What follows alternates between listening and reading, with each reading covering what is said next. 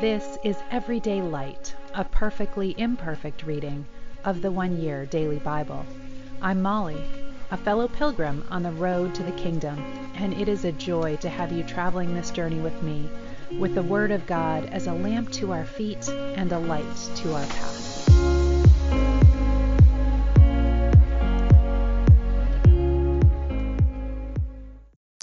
Welcome. This is the one year Bible reading for August the 18th, and I am excited to jump in with you this morning to the book of Esther in the Old Testament. It is one of my very favorite recountings of God's provision for his people, uh, this time through the faithfulness of one young woman.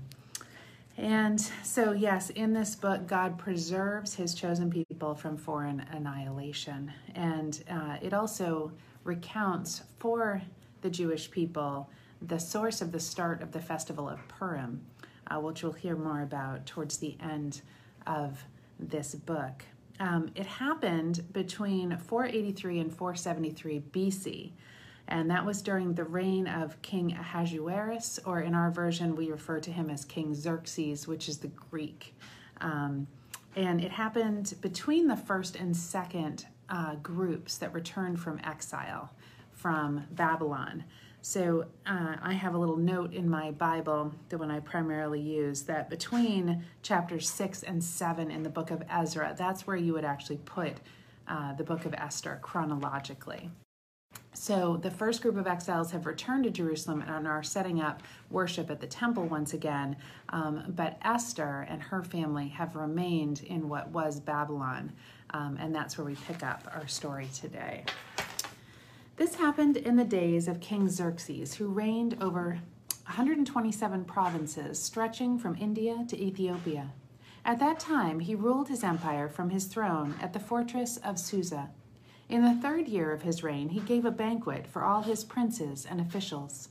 He invited all the military officers of Media and Persia, as well as the noblemen and provincial officials. The celebration lasted six months, a tremendous display of opulent wealth and the glory of his empire. When it was all over, the king gave a special banquet for all the palace servants and officials, from the greatest to the least. It lasted for seven days and was held at Susa, in the courtyard of the palace garden. The courtyard was decorated with beautifully woven white and blue linen hangings, fastened by purple ribbons to silver rings embedded in marble pillars. Gold and silver couches stood on a mosaic pavement of marble, mother of pearl, and other costly stones. Drinks were served in gold goblets of many designs, and there was an abundance of royal wine, just as the king had commanded. The only restriction on the drinking was that no one should be compelled to take more than he wanted. But those who wished could have as much as they pleased, for the king had instructed his staff to let everyone decide this matter for themselves. Queen Vashti gave a banquet for the women of the palace at the same time. On the seventh day of the feast, when King Xerxes was half drunk with wine, he told Mehuman, Biztha, Harbona, Bigtha, Abagtha, Zethar, and Carcas, the seven eunuchs who attended him to bring Queen Vashti to him with a royal crown on her head. He wanted all the men to gaze on her beauty, for she was a very beautiful woman. But when they conveyed the king's order to Queen Vashti, she refused to come. This made the king furious, and he burned with anger. He immediately consulted with his advisers, who knew all the Persian laws and customs, for he always asked their advice. The names of these men were Carshena, Shethar, Admatha, Tarshish, Marsena, and uh, Memucan, seven high officials of Persia and Media. They were his closest associates and held the highest positions in the empire. What must be done to Queen Vashti? the king demanded. What penalty does the law provide for a queen who refuses to obey the king's orders properly sent through his eunuchs?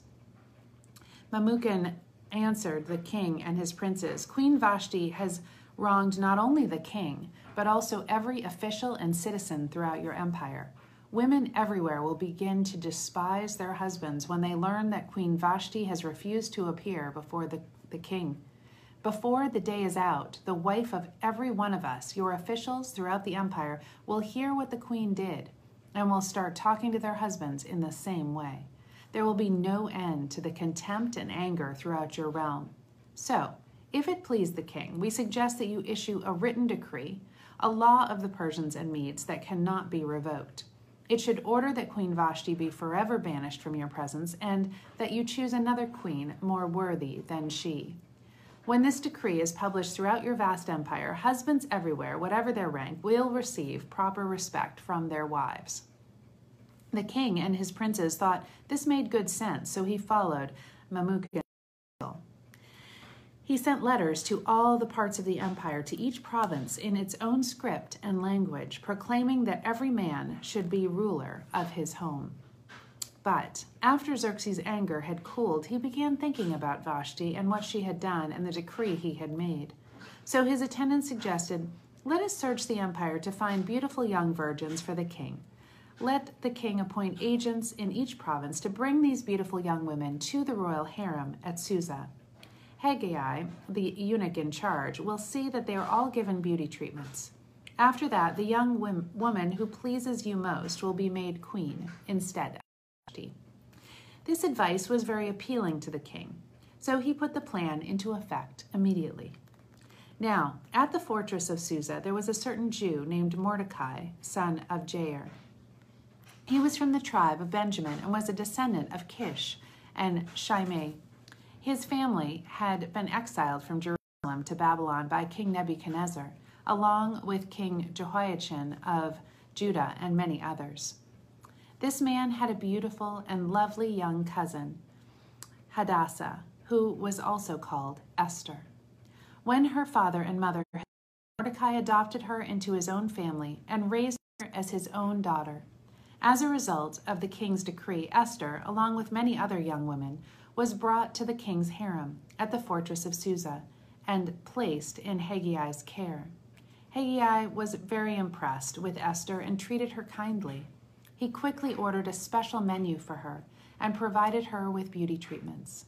He also assigned her seven maids specifically chosen from the king's palace, and he moved her and her maids into the best place in the harem.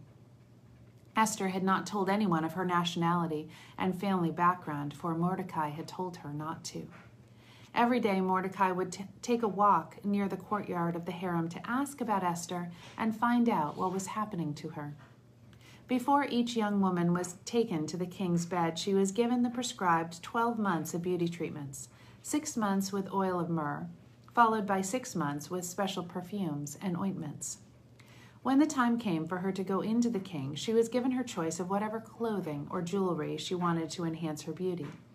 That evening, she was taken to the king's private rooms, and the next morning, she was brought to the second harem where the king's wives lived. There, she would be under the care of Shaashgaz, another of the king's eunuchs. She would live there for the rest of her life, never going to the king again, unless he had especially enjoyed her her by name. When it was Esther's turn to go to the king, she accepted the advice of Hegai, the eunuch in charge of the harem.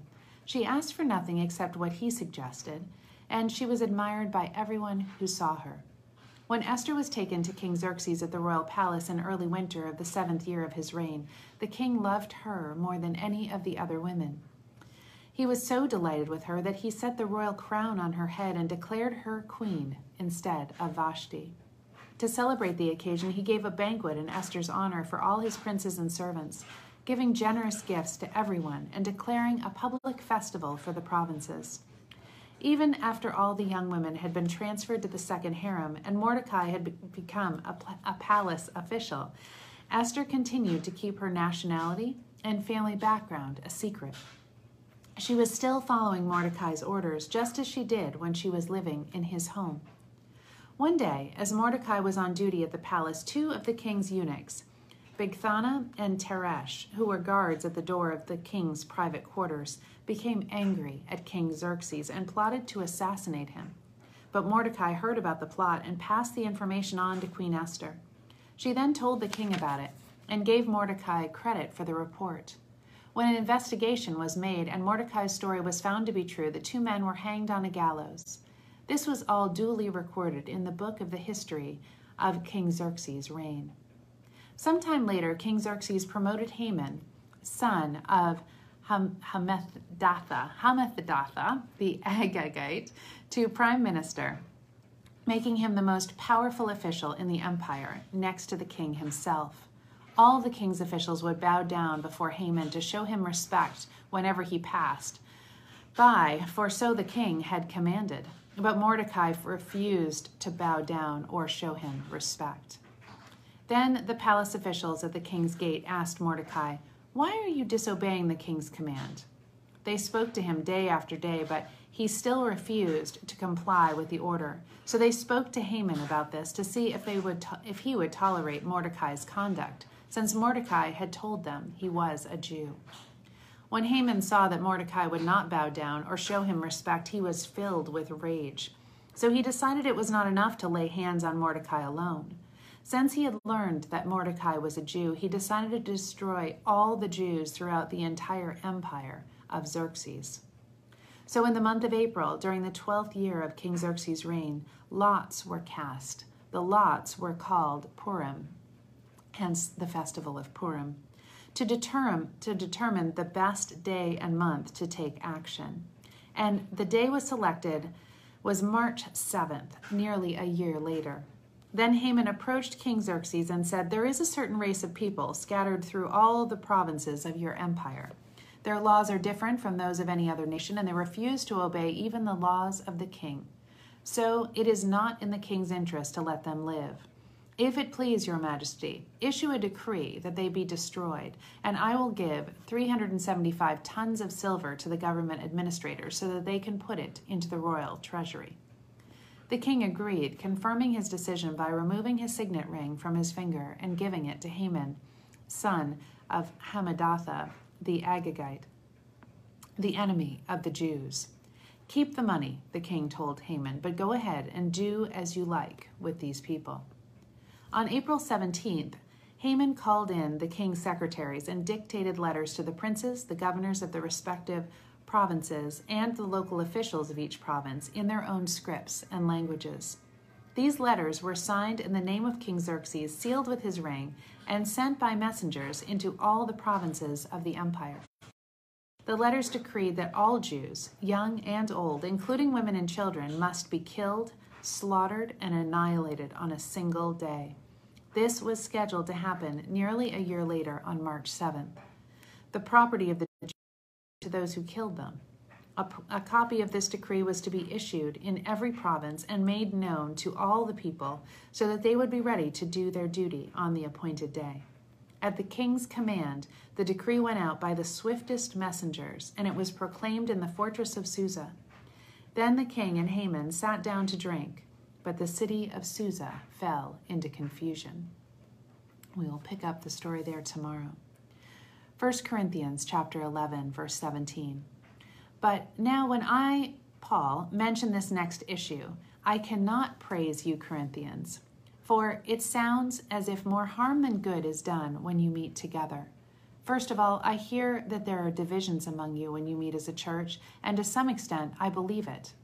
But of course, there must be divisions among you, so that those of you who are right will be recognized. It is not the Lord's Supper you are concerned about when you come together, for I am told that some of you hurry to eat your own without sharing with others. As a result, some go hungry while others get drunk. What? Is this really true? Don't you have your own homes for eating and drinking? Or do you really want to disgrace the church of God and shame the poor? What am I supposed to say about these things? Do you want me to praise you? Well, I certainly do not. For this is what the Lord Himself said, and I will pass it on to you just as I received it. On the night when He was betrayed, the Lord Jesus took a loaf of bread, and when He had given thanks, He broke it and said, This is my body, which is given for you. Do this in remembrance of me. In the same way, He took the cup of wine after supper, saying, this cup is the new covenant between God and you, sealed by the shedding of my blood. Do this in remembrance of me as often as you drink it. For every time you eat this bread and drink this cup, you are announcing the Lord's death until he comes again. So if anyone eats this bread or drinks this cup of the Lord unworthily, that person is guilty of sinning against the body and the blood of the Lord. That is why you should examine yourself before eating the bread and drinking the cup. For if you eat the bread and drink the cup unworthily, not honoring the body of Christ, you are eating and drinking God's judgment upon yourself. And that is why many of you are weak and sick, and some have even.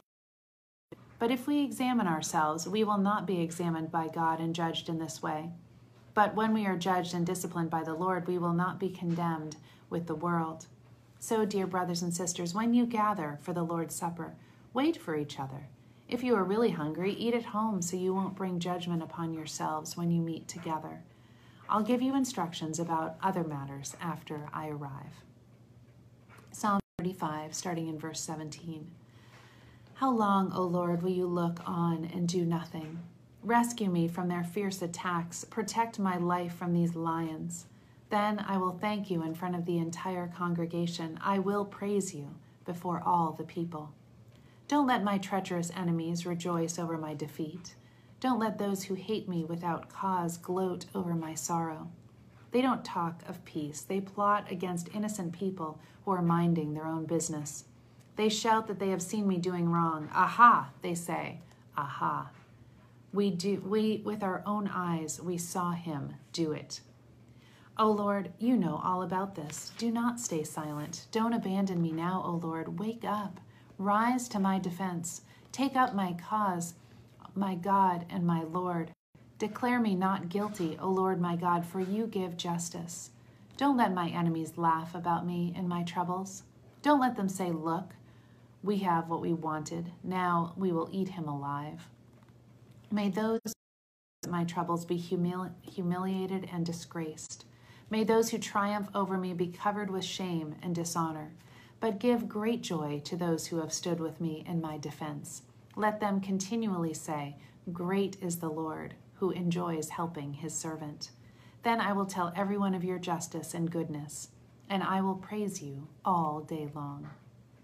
Proverbs 21 19 and 20. It is better to live alone in the desert than with a crabby, complaining wife. The wise have wealth and luxury, but fools spend whatever they get.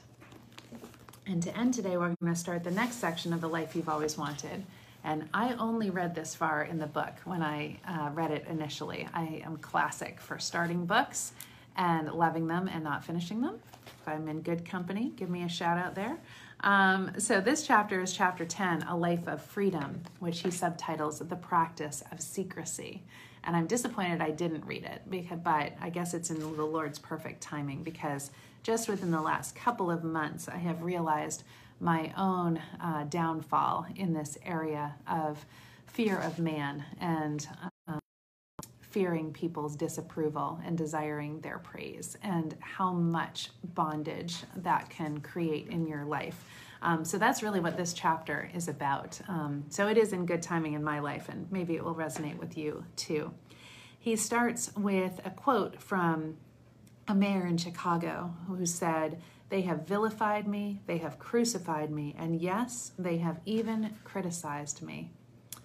Why is it? So he says, um, as if to say, vilification and crucifixion I can put up with, but criticism, that's hitting below the belt. Why is it we so often respond so strongly to criticism?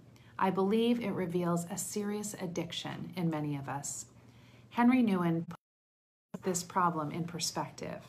He says, At issue here is the question to whom do I belong? To God or to the world?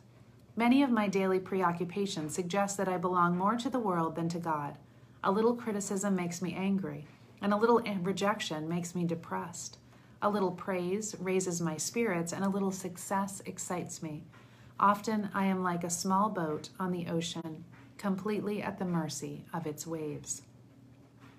The alternative to this addiction, the life you've always wanted, is a life of freedom. Lewis Smedes writes One of the fine arts of gracious living is the art of living freely with our critics. When we have the grace to be free in the presence of those who judge our lives and evaluate our actions, we have Christian freedom. This is the kind of freedom the Apostle Paul described to some of his critics. But with me, it is a very small thing that I should be judged by you or by any human court. I do not even judge myself, it is the Lord who judges me. Paul considered it a, quote, very small thing in asking the Corinthians to back off. He did not say it is nothing. It still mattered to Paul what they thought of him, but it didn't matter too much.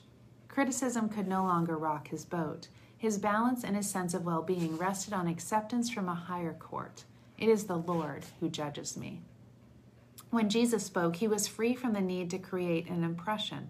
He was free to speak the truth in love. He was free with the freedom of the beloved of God. But the voice within us is not free. It is driven by ego and pride. It is ugly to us, and we would turn it off if we could, but turning it off proves not to be so simple. Where does this voice come from? Sociologist George Herbert wrote about what he called the quote generalized other, the mental representation we carry inside ourselves of that group of people in whose judgment we measure our success or failure. Our sense of esteem and worth is largely wrapped up in their appraisal of our worth. Our generalized other is a, comp- um, is a composite of all the Siskels and Eberts in our lives, whose thumbs up or thumbs down carries a, uh, an emotional weight with us. When I catch myself comparing with others or thinking, I could be happy if only I had what they have, then I know I need to withdraw for a while and listen to another voice. Away from the winds, the earthquakes, and the fires of human recognition, I can hear again the still small voice posing the question that it always asks of self absorbed children What are you doing here? Too often, I reply to the voice by whining about some of my own Ahabs and Jezebels and the voice gently reminds me, as it has reminded thousands of Elijahs before me, that I am only a small part of a much larger movement. And at the end of the day, there is only one king whose approval will matter. It is the Lord who judges me. The voice also whispers, Do not despise your place, your gifts, your voice, for you cannot have another's, and it would not fulfill you if you could. So, I hope today that you were able to turn off that generalized other and just seek to please the Lord. Love you all. Have a beautiful day.